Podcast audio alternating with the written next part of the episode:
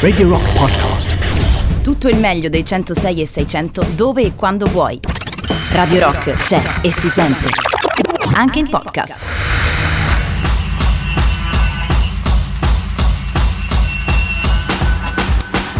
Mezzanotte e 7 minuti di questo venerdì 9 aprile 2021. Signore e signori, io sono Jacopo Morroni e siete collegati con Art Rock Camomilla, la trasmissione che vi porta dalle braccia del Dottor Strano direttamente a quelle di Morfeo. Da mezzanotte alle 2 stiamo insieme viaggiando attraverso il racconto ed oggi è eh, la terza eh, puntata di una serie dedicata alla storia della medicina. La prima volta che intraprendiamo così, addirittura questa è l'idea di una serie di puntate, ma la storia della medicina era troppo interessante, intrigante e a tratti divertente che veramente era impossibile eh, racchiuderla tutta in una, sola, in una sola serata. Sempre playlist a tema, anche qui dottori, medicina e eh, dintorni, ovviamente un sacco di rock assieme al nostro racconto.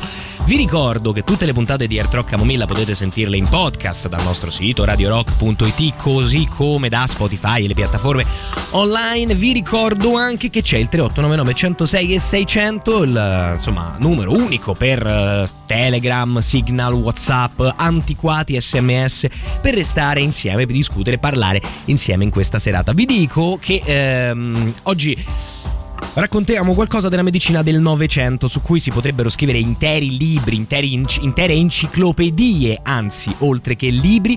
Eh, vedremo in particolare alcune piccole pietre miliari della medicina del Novecento e vedremo che un sacco, un sacco di cose come posso dirlo, la maggior parte forse, addirittura la maggior parte delle grandi scoperte sarà frutto di un caso veramente incredibile, impronosticabile.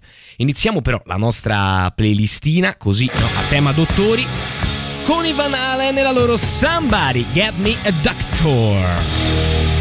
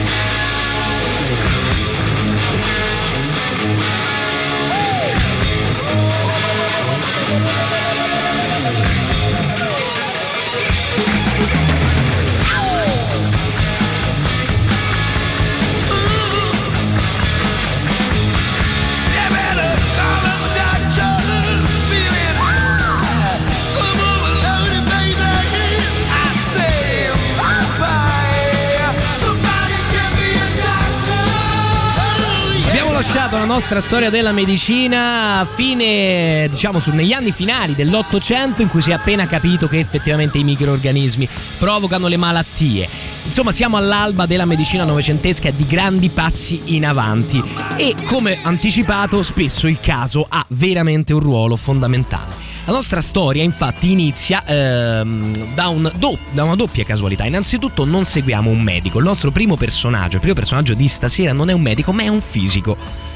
Secondo poi è veramente per una serie incredibile di coincidenze che arriverà a fare la scoperta incredibile che effettivamente eh, farà. Parliamo di un fisico tedesco, Wilhelm Röntgen.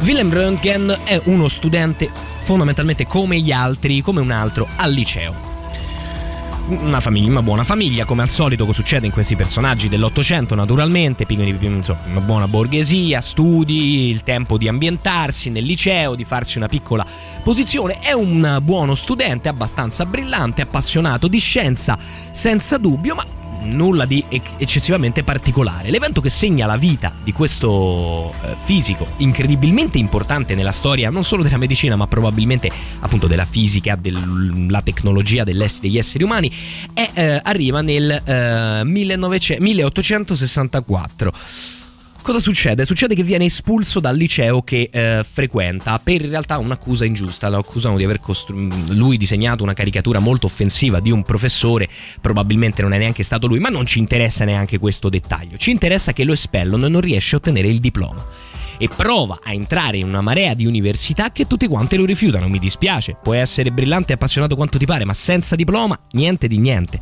Deve fini, finisce per lavorare a, a Zurigo, al Politecnico di Zurigo, perché è l'unico posto che lo accetta. Gli dice: Vabbè, ok, abbiamo, poss- possiamo capire, non hai un diploma, fai un esame d'ammissione, bello tosto. Se sei forte forte ci pensiamo. Röntgen era forte forte. Entra a Zurigo e lì inizia le sue ricerche in campo fisico. Come si lega alla medicina? Ve lo dico dopo i Whitesnake.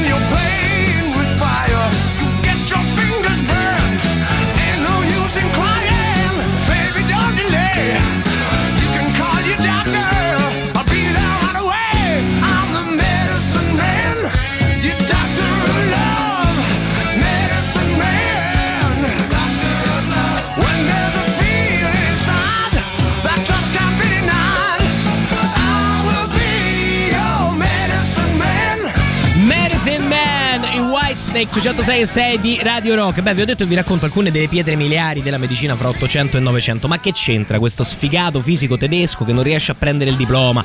Viene preso a calci da tutte le università di Germania, deve andare a lavorare in Svizzera per l'unico posto. Beh, eh, ve lo racconto perché scoprirà un fenomeno piuttosto interessante, anche questo per caso. Lui è un fisico, si interessa a problemi dei fisici che non stiamo qua a approfondire, i raggi, come si diffondono nell'aereo, eccetera, eccetera. Parte da una banale scoperta. Hanno scoperto che se metti due elettrodi, un polo positivo e un polo negativo, per stringere in soldoni dentro un tubo sottovuoto, quindi con un, quasi nessuna pressione atmosferica, eh, si ottiene un raggio, uno strano raggio che può illuminare e impressionare alcune lastre poste vicino a questo tubo. Questi si chiamano raggi catodici, in realtà da questo svilupperemo il televisore, ma è tutta un'altra storia. Torniamo al nostro fisico. Allora, Röntgen sta là nel suo laboratorio, bel topo di laboratorio che vuole replicare alcuni complessi esperimenti sui raggi catodici, solo che è daltonico. Quindi che fa? Monta tutto il suo apparato e deve chiudere tutte le luci perché ha paura di confondersi fra i colori che possono venire proiettati sulla lastra e non capire che cosa sta guardando. Oscura tutto, si mette a fare tutto il suo esperimento e nota che non è la lastra che dovrebbe essere impressionata da questo raggio catodico a brillare, ma una lastra che sta molti metri più in là. Una lastra di metallo a 15 metri di distanza. Lo nota solo perché la stanza è completamente buia. Cerca di capire che cos'è e qui le storie differiscono leggermente. Una storia dice che si mette, passa la sua mano fra il tubo e questa lastra lontana e vede le sue ossa. Questa è una versione, ma la versione probabilmente più reale è che in realtà tutto quello che fa è provare a vedere che cos'è questo raggio che evidentemente passa, misterioso, che sta facendo brillare questa lastra così distante, così inaspettatamente. Fra le varie cose che ci mette in mezzo, ci mette un libro e vede proiettata sulla lastra una chiave. Sfoglia le pagine del libro e trova che la chiave era dentro il libro. Scopre che questi raggi in qualche maniera possono attraversare la materia e portarne una sorta di immagine ma non sa che cosa sono quindi li chiama semplicemente raggi X.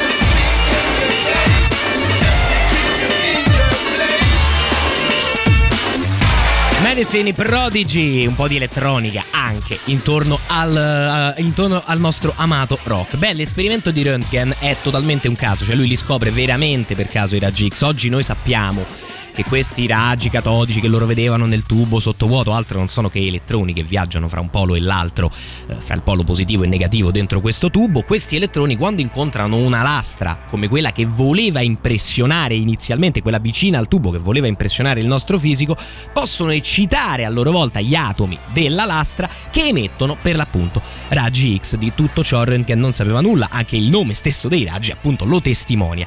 Il giorno dopo eh, prende un'inconsapevole moglie e le dice senti metti un attimo la manina qua e tiella ferma ferma ferma qui e dietro la mano della moglie pone una lastra fotografica. Abbiamo la prima radiografia.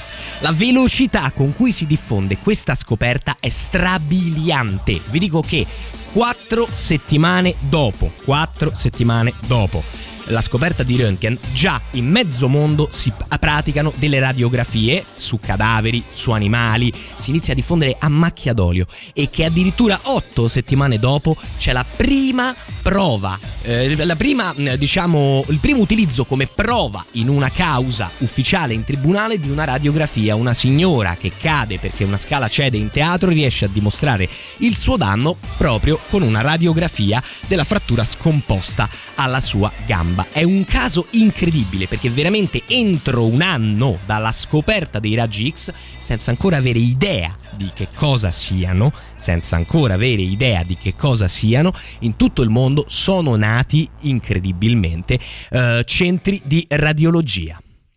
Loro si chiamano X-Ray Specs e questa è la loro identity.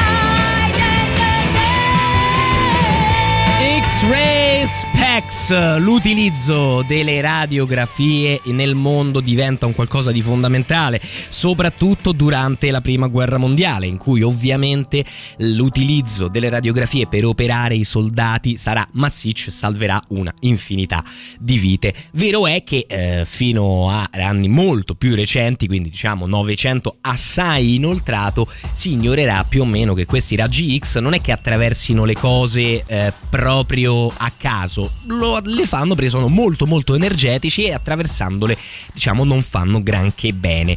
Ma la radiologia moderna è, un altro, è tutta un'altra storia, insomma. Questa però è la prima vera e propria tecnica di quello che oggi noi chiamiamo imaging, ovvero del poter vedere all'interno del corpo vivo, signori e signori, vivo.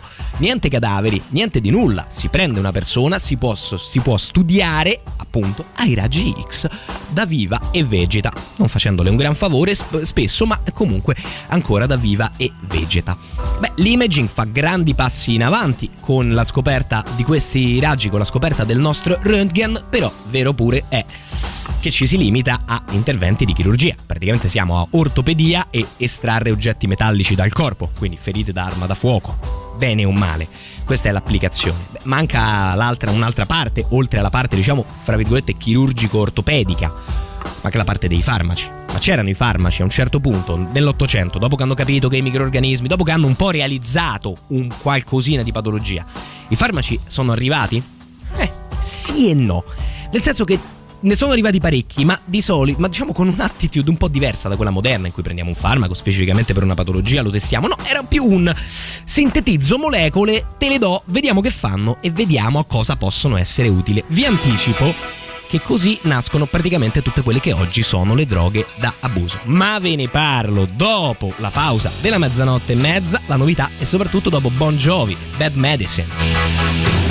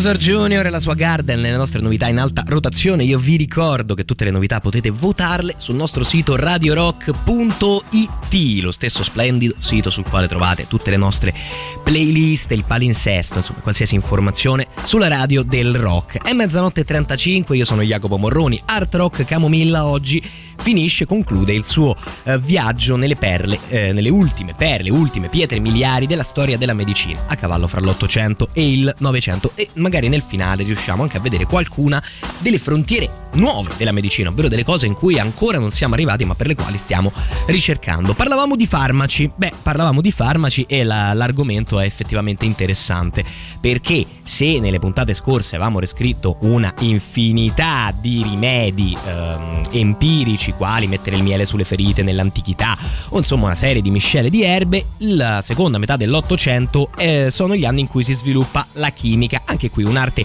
eh, parallela alla medicina che però dà un forte impatto, perché la chimica permette di estrarre i principi delle piante che effettivamente hanno un valore terapeutico. Cioè da sempre si sapeva eh, fra i contadini delle Ande che masticando le foglie di coca ci si sentiva tutti ringalluzziti, ma nessuno aveva mai isolato esattamente la molecola responsabile di questo effetto. Ecco, questo inizia a essere fatto a partire ad esempio dal 1859, data in cui viene sintetizzata la cocaina e viene proposta come energizzante, un tonico, ma perché no? Vi dico che tre anni dopo, nel 1962, in Italia viene inventato il uh, vintonico Mariani da un farmacista su suggerimento di un amico scienziato che altro che non è Barolo corretto con la cocaina. Eh beh, immagino desse una bella, una bella spinta in effetti. La sostanza si sviluppa rapidissimamente. Perché? Beh, perché non è propriamente un farmaco. O meglio, non c'è neanche la concezione di farmaco, non c'è un ente che li regola. Semplicemente c'è una sostanza, ho notato degli effetti. Bene, la... ho notato che non ammazza tutti i cristiani che la prendono. Perfetto, prendo e la vendo.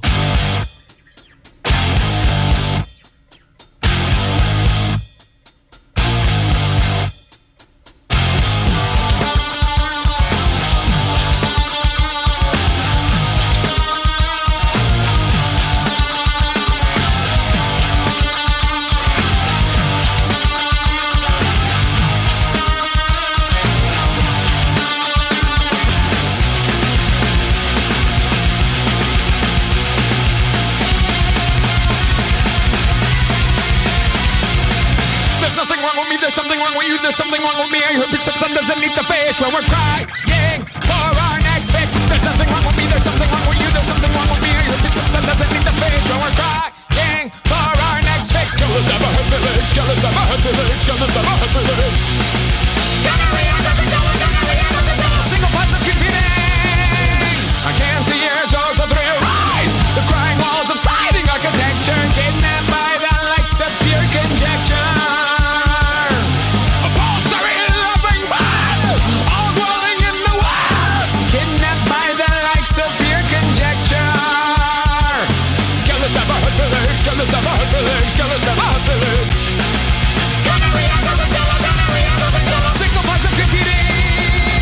There's nothing wrong with me, there's something wrong with you, wrong with you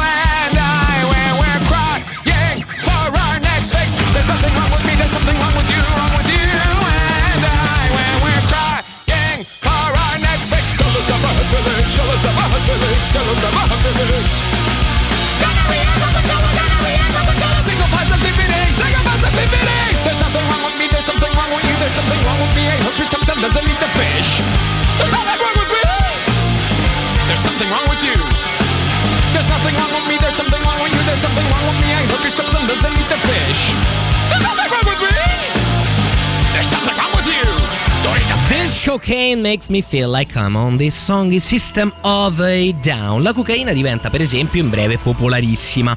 Non è che ci si preoccupi fin troppo insomma, degli effetti sulla sanità pubblica, diventa popolare in varie forme.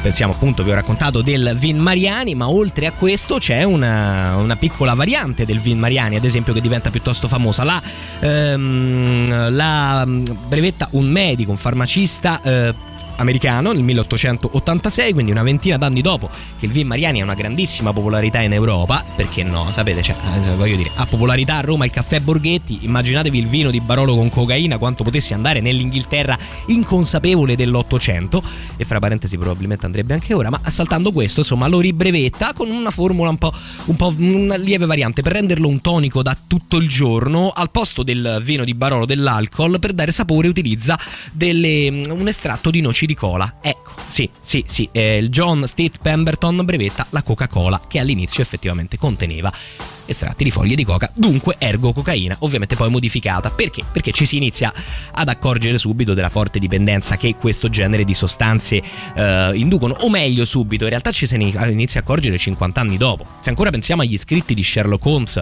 dei primi anni del Novecento, è descritto tranquillissimamente che Sherlock, davanti al suo amico Watson, medico, si inietta cocaina endovena perché si annoia. E Watson lo redarguisce blandamente tipo beh senti dai su. Non esageriamo con questa cocaina perché a un certo punto potrebbe anche far male. Diciamo che il livello era questo sì, le cose cambiano, cambiano abbastanza in fretta col, con l'arrivo del Novecento. La prima guerra mondiale innanzitutto è un banco di prova per i medici, perché immaginate frotte, frotte di feriti ed ammalati in mezzo alla spagnola si inizia a capire qualcosa di più, si inizia a capire che forse i farmaci bisogna prima sperimentarli bene, descriverne gli effetti, capire quali usare come e non semplicemente vediamo che effetto che fa e utilizziamolo. Certo ci metterà un pochino ad entrare nella pratica comune questa cosa e lo vedremo fra poco con la storia veramente a dir poco assurda della invenzione scoperta dell'eroina.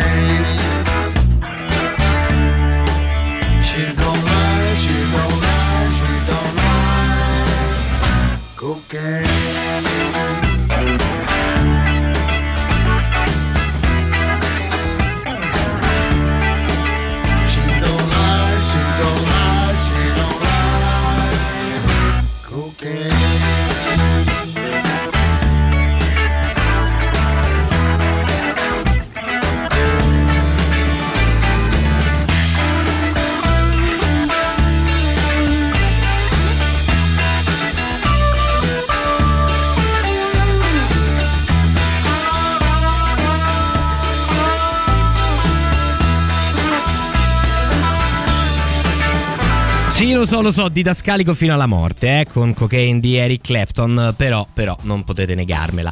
Allora, signori e signori, la storia della cocaina, eh, di come viene diffusa in tutta Europa prima di accorgersi 40 anni dopo dei danni che fa, sembra già abbastanza surreale. Ma quella dell'altra grande droga, la grande piaga sociale eh, degli anni 60, 70, 80, ma in realtà anche adesso ormai, l'eroina, la droga proprio più pericolosa per antonomasia, quantomeno, ha una storia, se vogliamo, ancora più assurda. Si conosce già da tempo la morfina perché come vi ho raccontato con l'avanzare delle tecniche chimiche i chimici si divertono a estrarre le varie sostanze dalle piante, quindi anche il papavero da oppio e la morfina viene presto isolata e visto che è un buon sedativo. L'unico problema qual è? È che dà dipendenza e lo si sa già da secoli. Ci sono già eh, le oppierie in Inghilterra stradiffuse e già rappresentano un grosso problema sociale. Viene sintetizzata quindi nel 1899 una eh, nuova molecola che appunto si chiama eroina. La cosa divertente viene sintetizzata dallo stesso scienziato che con lo stesso procedimento applicato a un'altra molecola di partenza una settimana prima aveva generato l'aspirina. Quindi siamo nella Bayern, ok? La Bayer, eh, famosissima eh, azienda farmaceutica. Bene, viene sperimentata, la, viene sintetizzata l'eroina. Si pensa dai primissimi studi che abbia degli effetti di dipendenza molto minori della morfina e si pensa in realtà banalmente perché essendo più potente se ne usa molta molta meno. Viene fatto qualche piccolo studio su piccola scala proprio per farvi vedere come la farmacologia fosse molto empirica, molto metto sul mercato e poi vedo che succede e viene ribattezzata eroina proprio perché doveva essere la droga eroica che cura il dolore, seda e non ti fa nemmeno eh, diventare dipendente. Ipse dixit, o meglio, le ultime parole famose. Radio Rock. Super classico.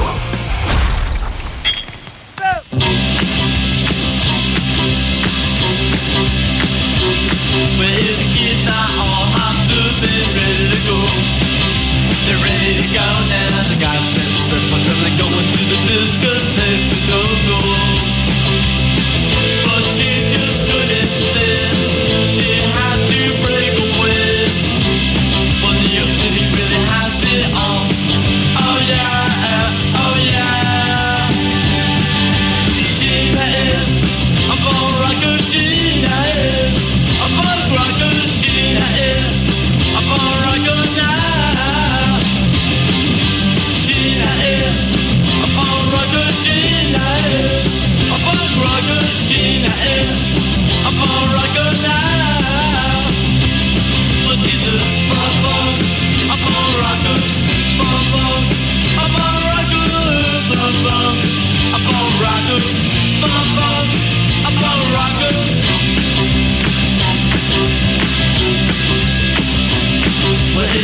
are all hopped up and ready to go. They're ready to go now. They got their circles and they're going to the discotheque to go go.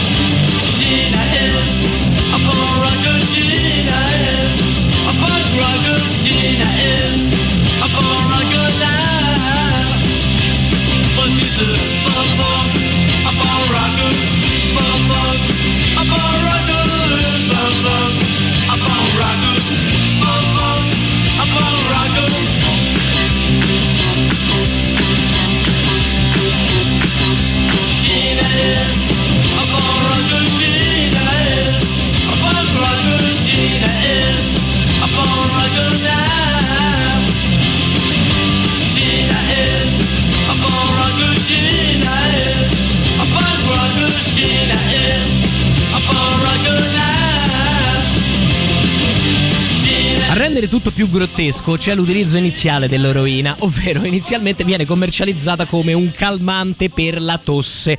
Cioè succede che prendono uno che ha la tubercolosi, ha la tosse, eh, una tosse intollerabile, gli danno una bella dose di eroina, lo guardano e fanno "Oh, è incredibile, non tossisce più.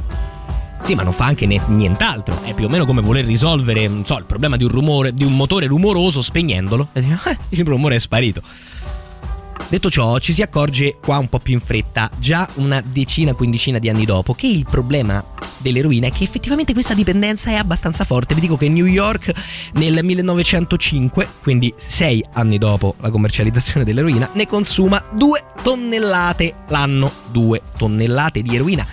È proprio tanta, signore e signori. Ci si accorge ben presto del problema, la si inizia a limitare, ma la farmacologia inizia e va avanti a tentoni. In realtà la sintesi di queste prime droghe, che ha avuto un impatto negativo lì per lì, è stata una piccola pietra miliare. Cioè, sì, perché innanzitutto ha fatto comprendere una marea di meccanismi fisiologici e secondo poi ha fatto comprendere che forse serve sperimentare in maniera un po' più precisa e rigorosa prima di mettere tutto quanto eh, in mezzo. Ci spostiamo un po' più avanti negli anni, sempre parlando di farmaci, per eh, introdurre un altro personaggio della serata. È un personaggio particolare e l'avete tutti sentito nominare almeno una volta. Si chiama Alexander Fleming. È quello che ha scoperto la penicillina, per capire. Ma è anche in come ha scoperto la penicillina. C'è tanto di quel caso e tanto di incredibile da lasciare a bocca aperta. Tanto per iniziare, lui non fa il biologo, lui voleva fare il medico, anzi il chirurgo. Diventa biologo, inizia a ricercare in microbiologia per un caso del tutto fortuito. C'è un grande microbiologo che ha un posto libero nel suo studio e sa che Alexander Fleming, che ha fatto la prima guerra mondiale e la guerra del Transvaal, è un grande tiratore. E si dà il caso che il circolo di tiro a segno di microbiologia continuasse a perdere contro quello vicino. Yeah, like to dedicate this record right here to my main man, Johnny Cash, a real American gangster. I got my nephew Whitey Ford on the guitar, young Trev on the drums, Grand Ole Opry, here we come. Jack be nimble, Jack be quick. Jack put the spoon on the candlestick. Dope stick pimpin' on the one trick pony. Yeah, she kinda skinny, but she gets my money. Get my money, buy my medicine, buy my medicine, buy my medicine. Get my money, buy my medicine, buy my medicine, buy my medicine. Yeah, you know I got to have that medicine. That prescription medicine, baby. You know, purple, orange, green. Jack starts hanging around with the fiends. Got strung out, sold the cow for beans. Told young wifey, I love you, honey. But you gotta hit the streets, go and get my money. Get my money, buy my medicine, buy my medicine, buy my medicine. Get my money, buy my medicine, buy my medicine, buy my medicine. Yeah, the more dedicated, the more medicated. You feel me? Girl, my love's gonna last just as long as my high. And I'm high all day, every day. You can trust every word I'm gonna say will be a lie. yeah, I lie sometimes. What's the use of the truth if you can't tell a lie sometimes, baby? Now dig this. Jack starts to track up and down the hill. Dr. Walking figure ace what he told the jail. Come rain, come shine, come snow if it's sunny. Get the fuck out, girl, and get my money. Get my money, buy my medicine, buy my medicine, buy my medicine. Get my money, buy my medicine, buy my medicine, buy my medicine. Yeah, they say you can't buy me love, but you damn sure can buy me bud. Un insolito Snoop Dogg sui 106 e 6 con la sua My Medicine in versione stranamente appunto country. E eh, devo dire che gli sta anche piuttosto bene questa veste, più che anelli dorati e microfoni indiamantati. Alexander Fleming, il grande scopritore della penicillina e quindi del primo antibiotico, appunto inizia a lavorare in microbiologia per caso. Il capo ha bisogno di un buon tiratore per il suo circolo, non sopporta più di perdere contro il dipartimento accanto e convince Alexander Fleming con un discorso motivazionale del tutto ipocrita a entrare nel suo dipartimento. Gran fortuna per il suo capo, perché Fleming è un gran bello sperimentatore. Senza entrare troppo nel dettaglio, purtroppo per ragioni di tempo, nella vita di Alexander Fleming, lui è uno sperimentatore attento, ma per assurdo i due suoi più grandi successi avvengono ambedue per caso.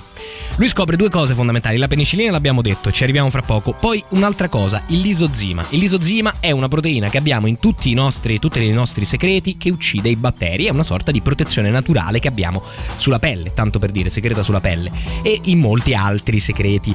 Eh, sostanzialmente accade che eh, Fleming starnutisce su una piastra su cui coltivava dei batteri e si accorge che laddove le sue goccioline sono cadute, nessun batterio è riuscito a vivere.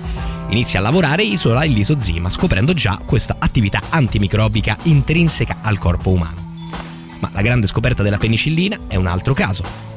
Si accorge che una delle piastre su cui coltiva dei batteri è stata intaccata dalla muffa, la sta per gettare via, ma si ferma. Vede che laddove è cresciuta la muffa, e non solo laddove, ma anche nell'intorno, c'è proprio un alone vuoto in cui i batteri sono tutti morti. Questa muffa secerne qualcosa che ammazza con una grandissima efficacia i batteri. Gioca che ti rigioca, riesce a isolare la prima penicillina. Eppure, in realtà, lì per lì, ha pochissimo successo.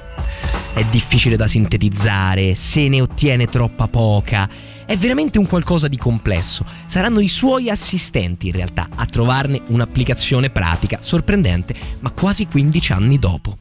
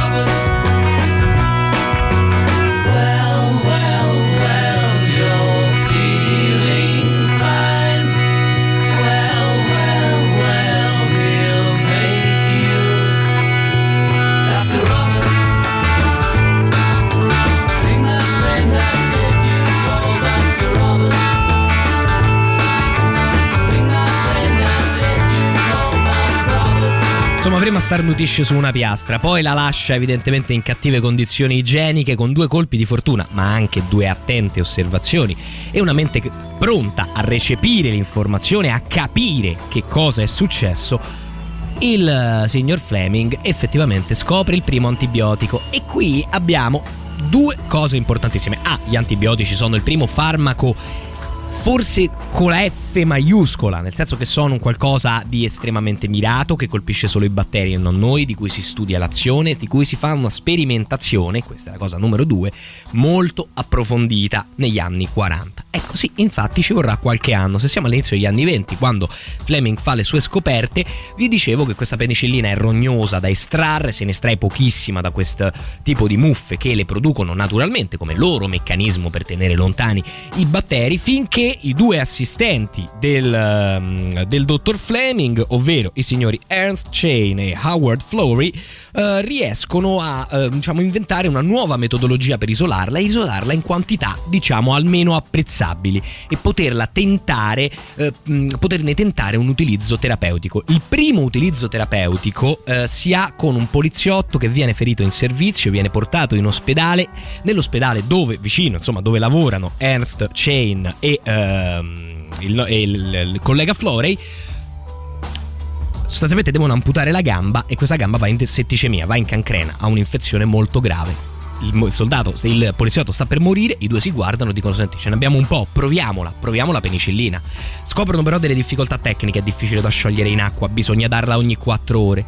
Ma da quando iniziano a dare la penicillina, il poliziotto è ristabilito, sta benissimo, migliora continuamente in una maniera incredibile, mai vista prima. Peccato che la penicillina finisce e il poliziotto alla fine non ce la fa. Prova, il governo americano decide: ok, adesso dobbiamo iniziare a sperimentare, dobbiamo iniziare a farlo per bene, su larga scala, dobbiamo capire perché se questa roba qua veramente ammazza le infezioni batteriche, abbiamo svoltato. Sarà vero o non sarà vero? Eh beh, dopo la sperimentazione si accorgono che è proprio così. Sono nati gli antibiotici e siamo a metà degli anni 40.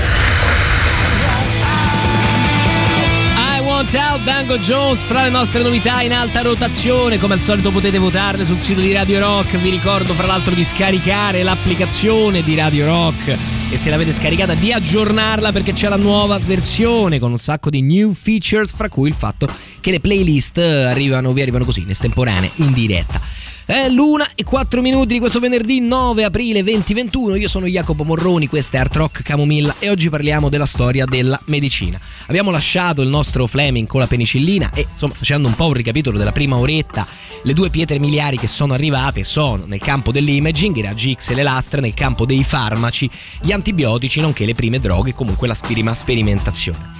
C'è anche da dire che eh, nella storia della scienza e sempre accade, vi assicuro, non solo nella medicina, spesso non è solo la bontà di una scoperta a determinarne il successo, ma anche la coincidenza temporale.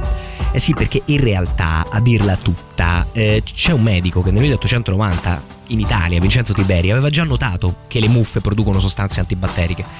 Solo che nel 1890 la ricerca su quel campo non era particolarmente viva e suo- le sue ricerche sono un po' cadute nel nulla.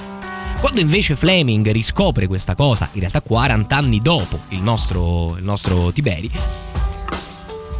quello che succede è che si è già una certa consapevolezza della farmacologia per tutti gli esperimenti che abbiamo descritto precedentemente, ad esempio. E che quindi la scoperta arrivata in quel momento ha un impatto diverso che 40 anni prima. Un qualcosa di simile, se vogliamo, avviene con la storia della genetica, che è la seconda pietra miliare che vi racconto stasera, cioè lo scoprire che c'è il DNA, ci sono dei caratteri ereditari. Eh sì, perché l'inizio della genetica è a metà dell'Ottocento e viene da un canonico che si chiama Mendel. Che cosa fa il signor Mendel è abbastanza famoso, ma rapidamente, dopo i Sonic Youth, provo a riassumervelo. Let me tell you every thought that I've come to when I think of all the things that you do. I can't see if you're the only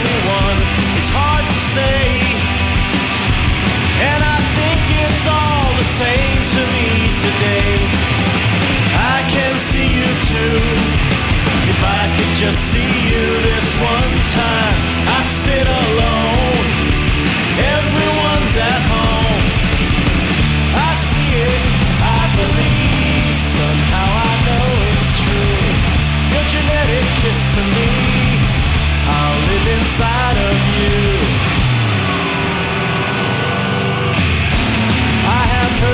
said before, it'll never happen. Had it drilled in since a kid, it makes my head spin. I'm still looking for these things that I can't find. Thoughts just come and go, swirling through my mind. I see me and you, then it's him I'm thinking of. We sit alone.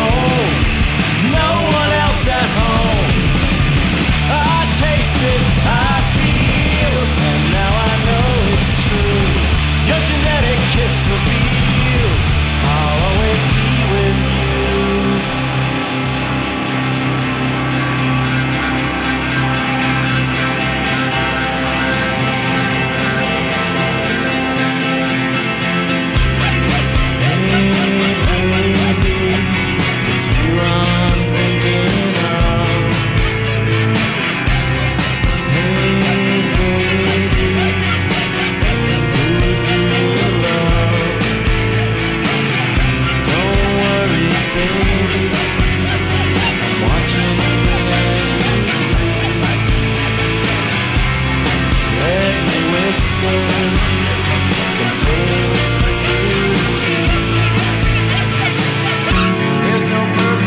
Ovviamente sapevamo da sempre, gli uomini sanno da sempre che esistono in qualche modo dei caratteri ereditari, cioè che il figlio somiglia al padre, i fratelli somigliano fra di loro e che, oh ma guarda, guarda un po' mio figlio al naso di mio, di mio padre.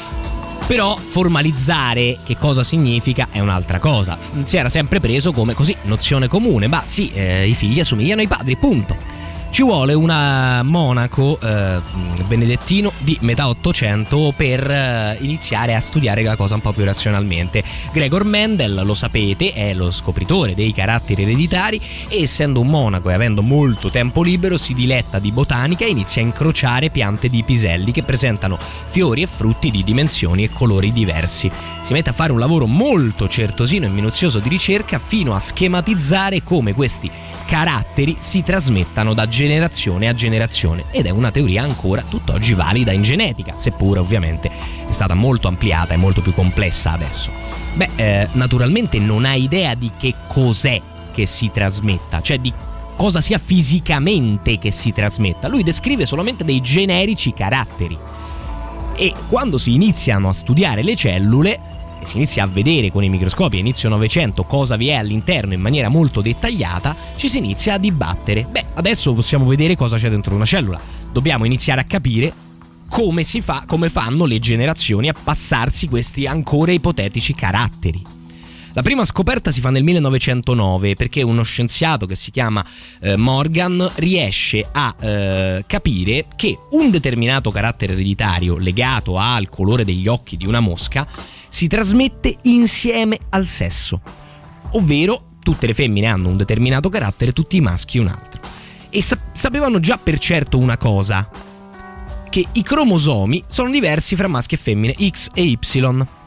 Non sapevano neanche cosa fossero i cromosomi, vi anticipo, non sapevano cosa fosse il DNA, però sapevano che osservando le cellule si vedono questi cosini e fra le fem- cellule maschi, dei maschi e le cellule femmi- delle femmine ehm, c'è una differenza, c'è un cromosoma diverso. Ecco, Morgan riesce a determinare per la prima volta che con la trasmissione del cromosoma Y si trasmette un carattere ereditario, quindi evidentemente i geni sono lì. Ma cosa c'è lì dentro? Ecco, questo è tutto un altro discorso. It's okay. I'm just gonna clap my hands. It's okay. I just wanna fuck your friend. Somewhere there's a fly in the spider web. I feel like Pinocchio. Creating lies in the waiting room. But there's help on the way. Somewhere maybe over the rainbow. That's where all the vampires roam. Sucking the life out of Betty Boop. Boop, boop, boopy doo. It's okay. I'm just gonna clap my hands. It's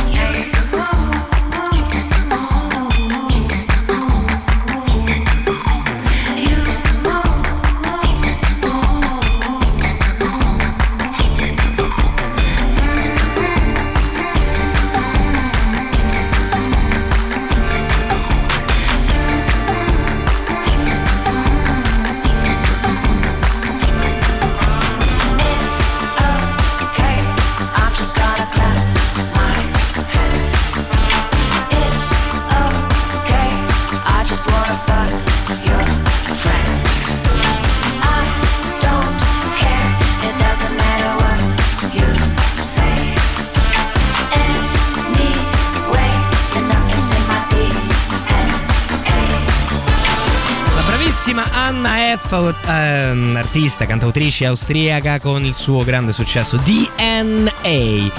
Quindi siamo al punto che sappiamo che esistono dei caratteri, si trasmettono, abbiamo guardato le cellule, vediamo che dentro ci sono delle cose, non abbiamo ancora bene idea di a che cosa servano esattamente, però già abbiamo delle nozioni di base. Dentro le cellule ci sono principalmente tre cose, dei grassi che, pro- che sono la membrana, quello che è intorno, che delimita la cellula, delle proteine, che sono le cose più abbondanti, senza che spieghiamo molecolarmente cos'è una proteina, e poi c'è un acido, uno strambo acido che si trova all'interno del nucleo.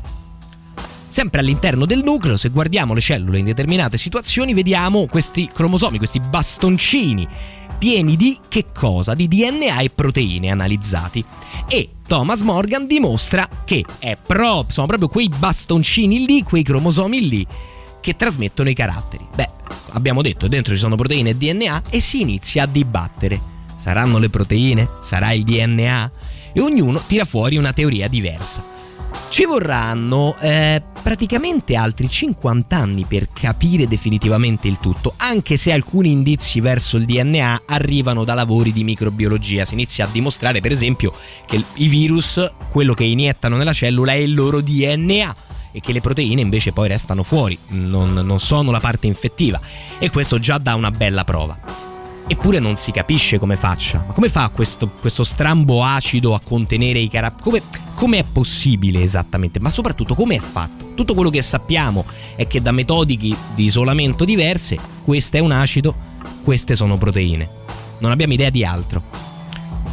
Qui si innesta un'altra storia incredibile, una storia che intreccia lo sfruttamento del lavoro di una donna negli anni 50, ma anche la geniale intuizione di due particolari figuri. Uno si chiama Crick ed è un eh, grande scienziato già noto da anni e anni e anni.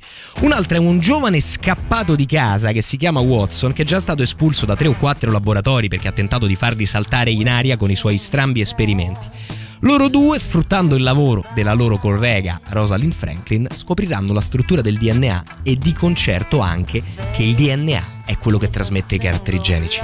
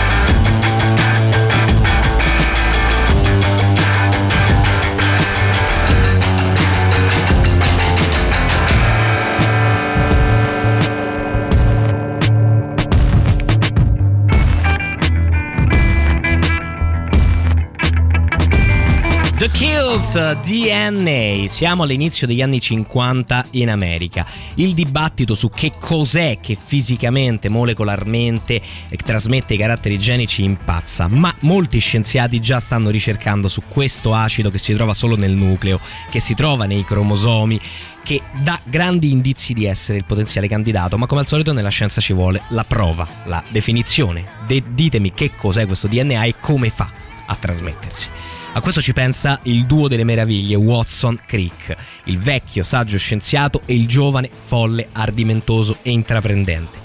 Però ci riescono sfruttando il lavoro di una collega. Eh sì, perché c'è una biologa, una tenace e brillante biologa che si chiama Rosalind Franklin, che ha sviluppato una tecnica impressionante lei riesce a cristallizzare delle molecole microscopiche, immobilizzarle nella loro forma, spararci dei raggi X sopra, mettere una lastra fotografica dietro e ottenere una radiografia delle micromolecole, che poi può ingrandire per studiarne la forma e la struttura. È un lavoro molto riservato, una tecnica molto intrigante, molto nuova.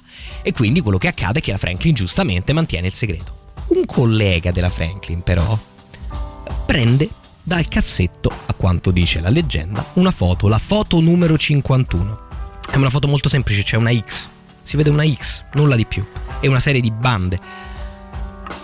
Ma la manda Watson e Crick e dice: Sentite, questo è quello che fa la Franklin. Eh, io non, non vi ho mandato niente, ma guardate questa foto, vedete che ne ricavate. Lì arriva il colpo di genio. Che significa cristallizzare una molecola? Significa praticamente metterla, immobilizzarla e poi fotografarla, però la fotografiamo con un'istantanea, la molecola è 3D e noi la spiaccichiamo sulla lastra.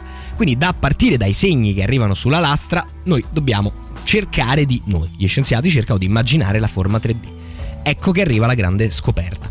Dalla foto numero 51 della Franklin, i due evincono che il DNA è formato dalla famosa doppia elica. Ne risolvono la struttura e risolvendone una struttura comprendono anche come sia possibile che vengano trasmessi tramite esso i caratteri genetici.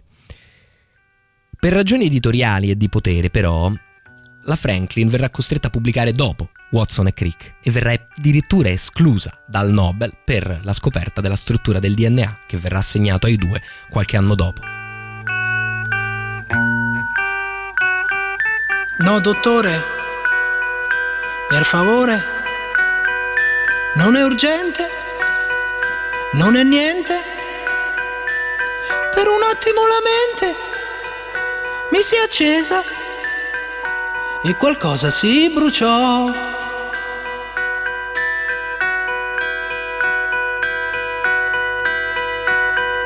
Il mio nome, il cognome, l'indirizzo, dica il prezzo.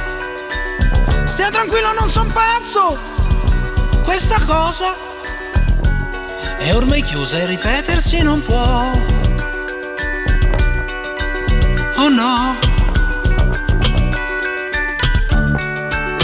Mhm.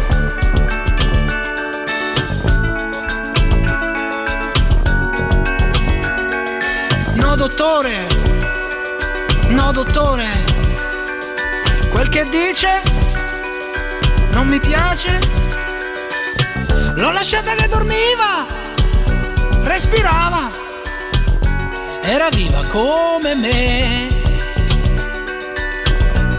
Come? Posso chiamare un taxi? È tardi e devo tornare a casa mia. Eh? È già sera.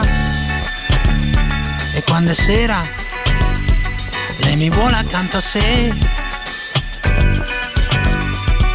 È un'abitudine la nostra, quasi una malattia. Stare insieme, sempre insieme, sa com'è. Pa,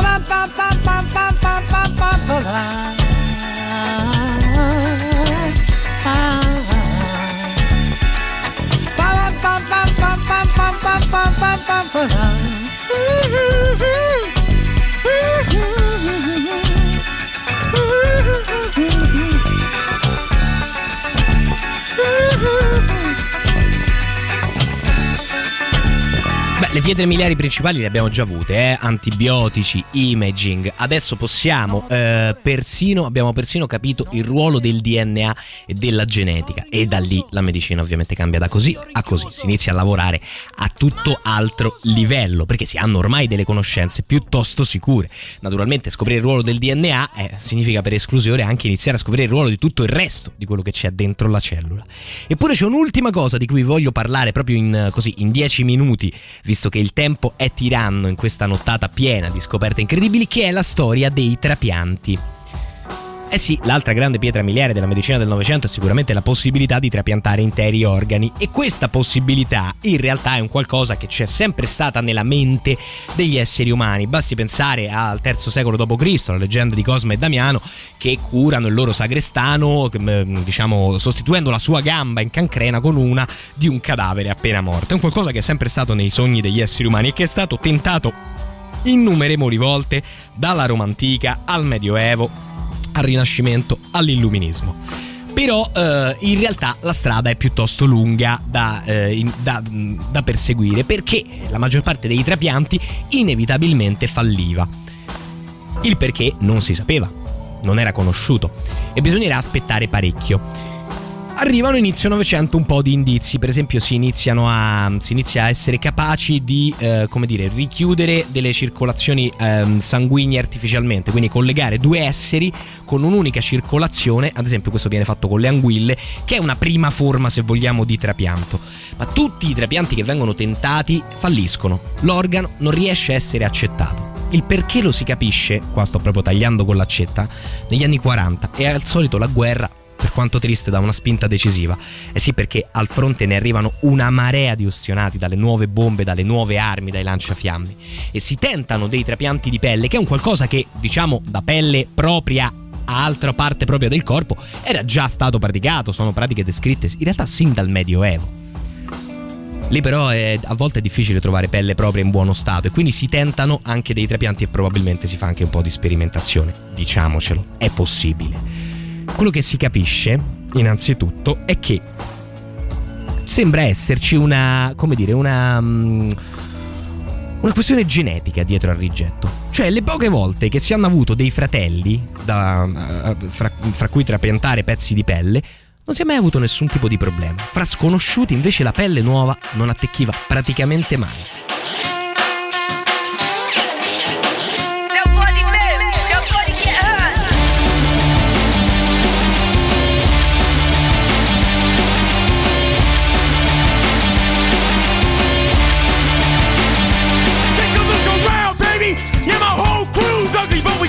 The most game, the most money, the most shows, the most honeys. It's so funny how you hate my fucking guts, but at the same time love me. From the Lincoln to the gold to the lowrider bike. I always get you hated, but you know that you like. What you see is what you get, nothing more, nothing less. I'm killing, smoking chronic while you're choking on stress. Talk hands in the air, let me see it. Fuck you. Talk hands in the air, let me see it. Fuck you.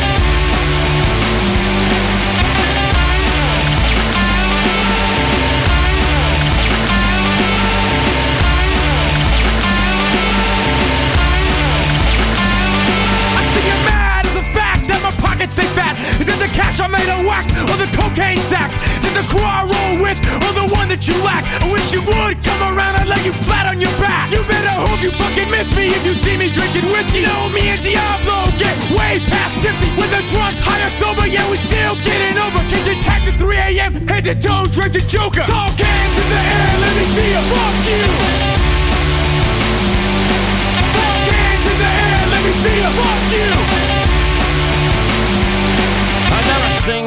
no never, I only shout. We're coming clean forever, without a doubt. Like a machine gun trigger, you better watch out. Yeah, transplants don't give a fuck, that's where we're at. So, here we come with the original style. I said, who the fuck are you? I've been here for a while. I got the Steelers, AFI, LFP, and Crystal Sound. Transplants are fearless and the most original. Talk in the air, let me see you. Fuck you. Talk the air, let me see. Fuck you.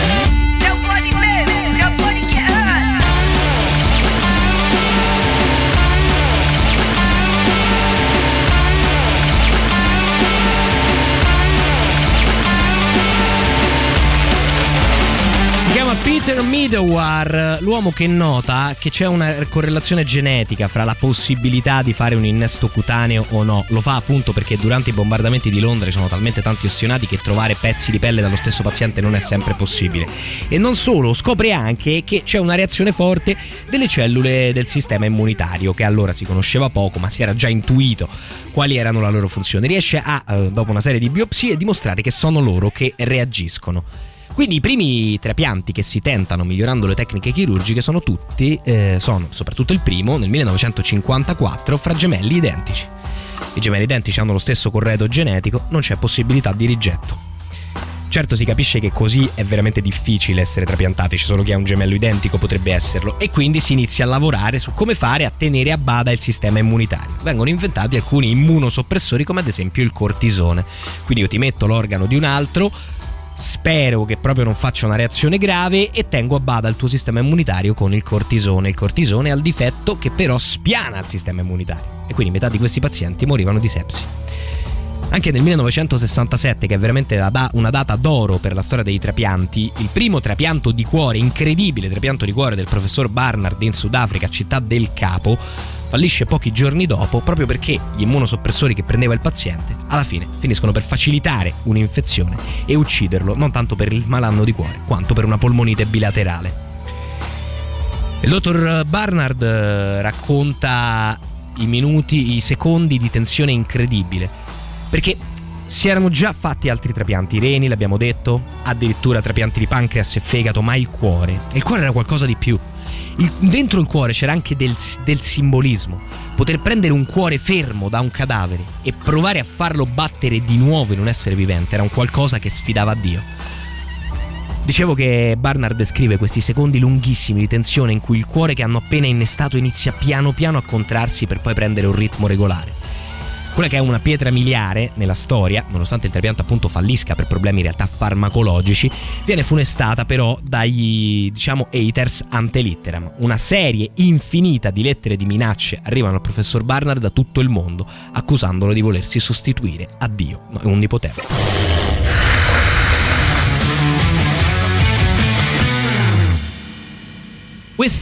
Whispers Vintage Caravan li potete votare fra le nostre novità in alta rotazione signore e signori sul sito www.radiorock.it è l'una e 34 minuti abbiamo un'ultima mezz'oretta per chiacchierare insieme riguardo la storia della medicina qui sui 106 e 6 qui ad Art Rock Camomilla. Insomma, abbiamo visto un po' di pietre miliari, Röntgen, i raggi X e le prime lastre, i primi farmaci e la penicillina di Alexander Fleming, la scoperta del DNA come portatore dei caratteri gene- genetici da Watson Crick e Rosalind Franklin, ricordiamola sempre, i primi trapianti.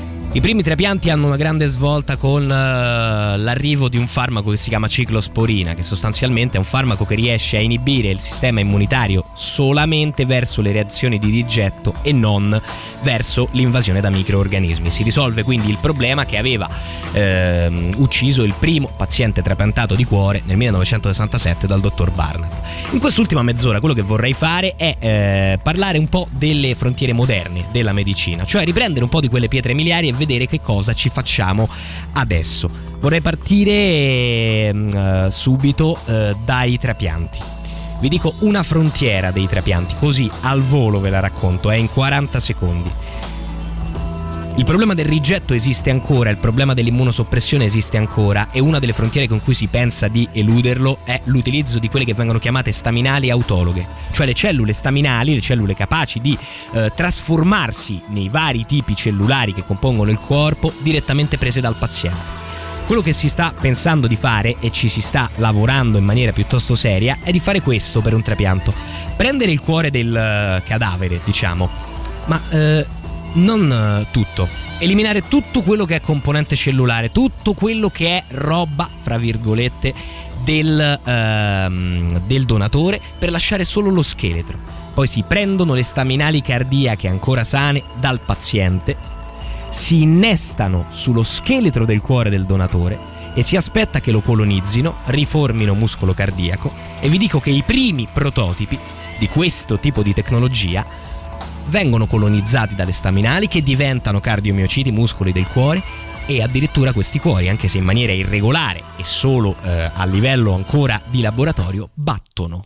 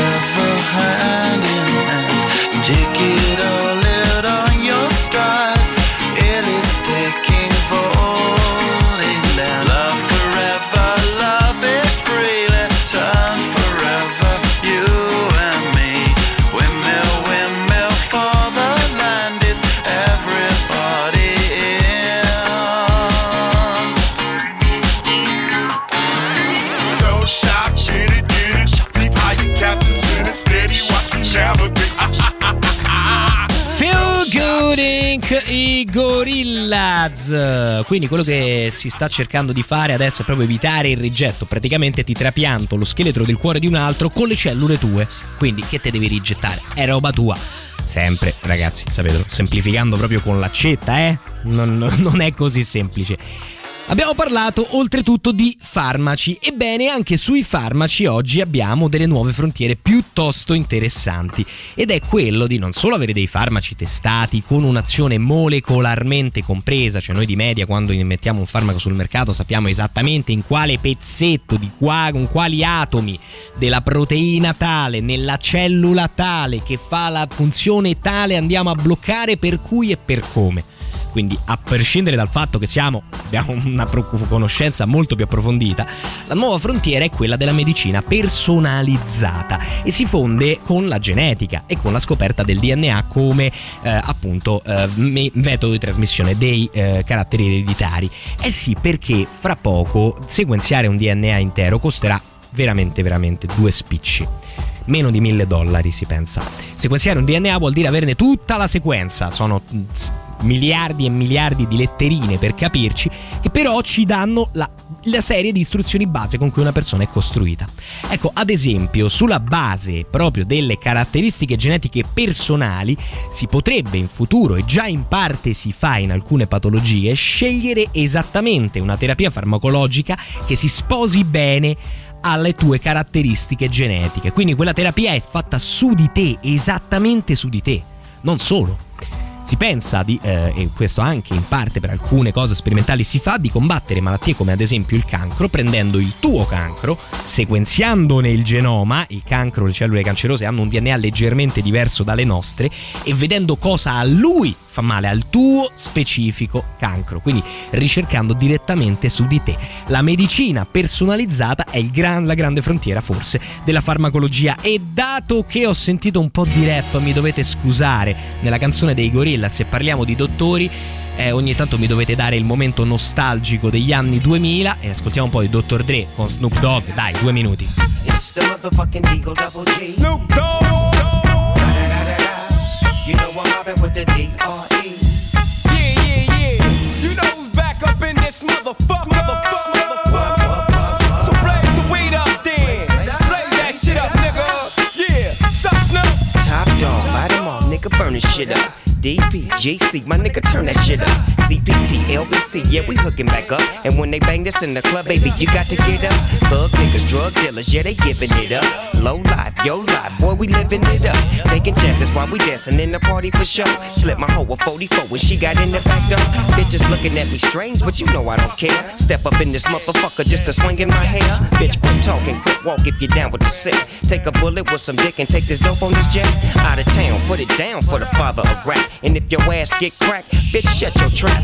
Come back, get back, that's the part of success. If you believe in the ass, you'll be relieving your stress.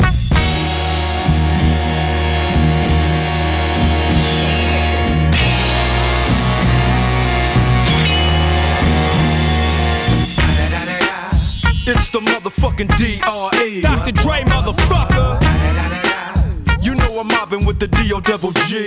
Straight off the fucking streets of CBT. King of the beach, you ride to him in your fleet. Look, the field rolling on dubs. How you feel? Whoop de whoop, nigga, what? And Snoop Chronic down in the lag. With Doc in the back, sipping on yak. Clip in the strap, dipping through hood. Compton, Long Beach, Inglewood.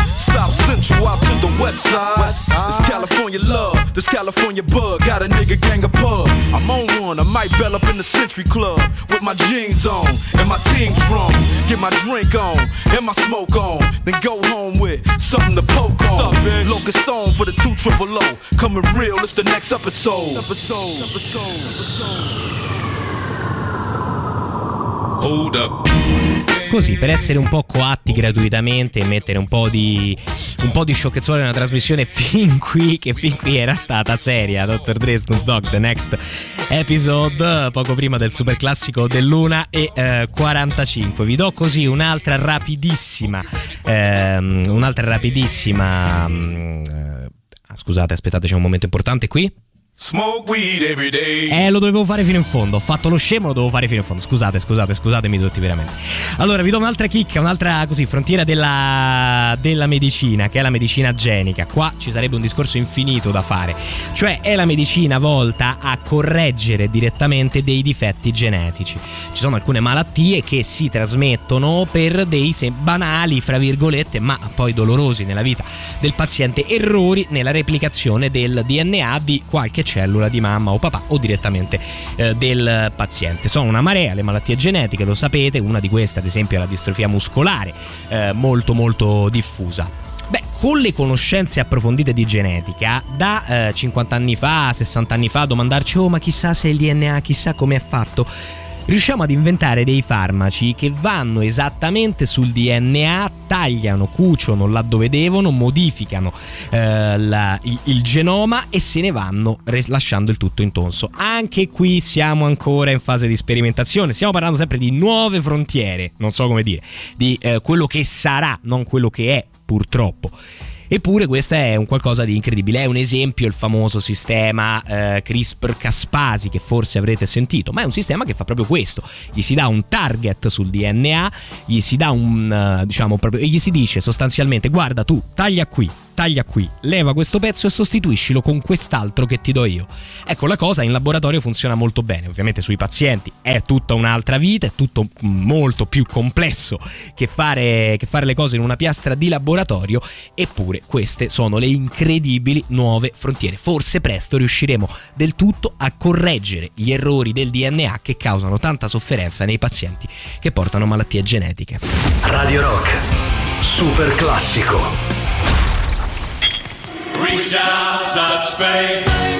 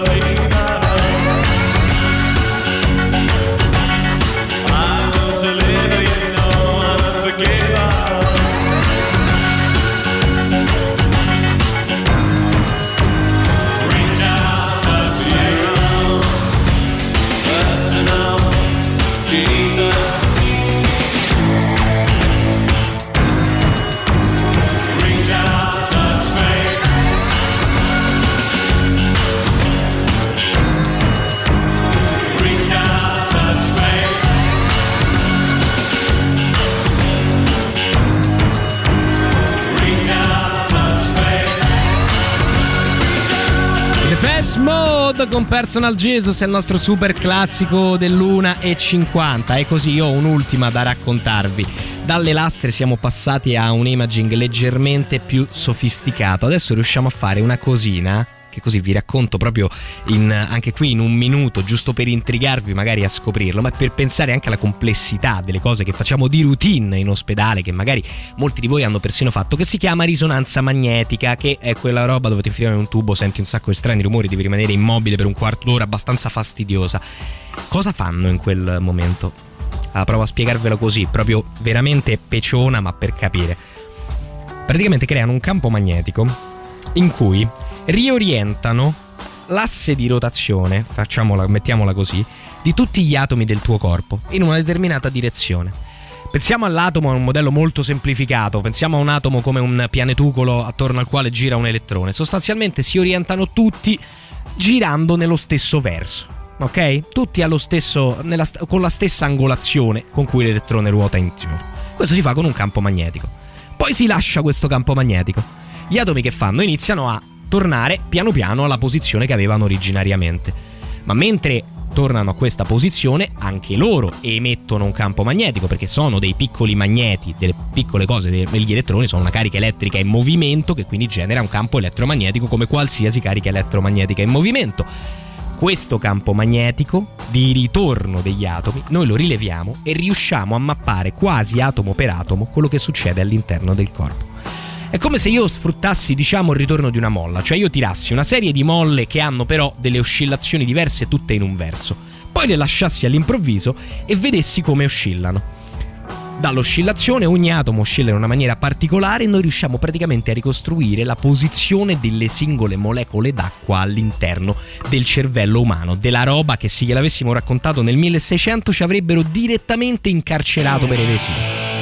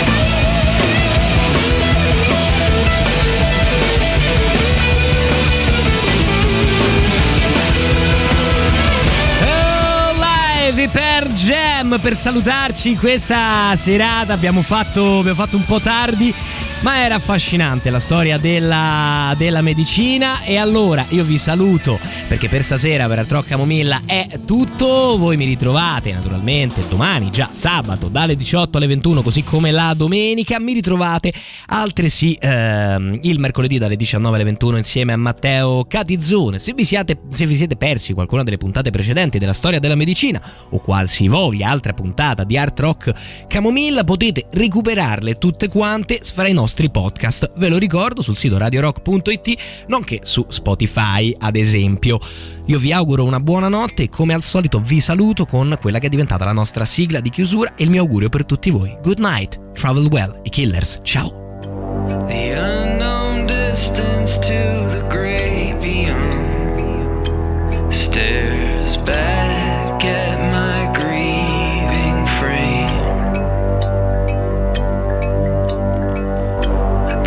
cast my shadow by the holy sun. My spirit moans with a sacred pain. And it's quiet now.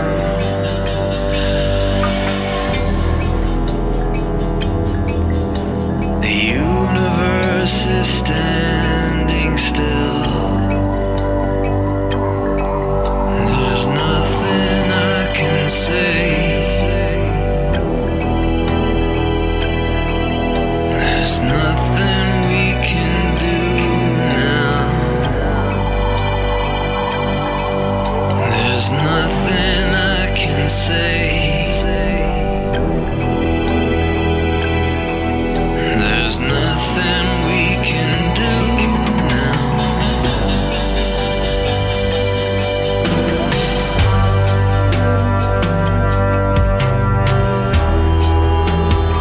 Radio Rock Podcast. Tutto il meglio dei 106 e 600 dove e quando vuoi.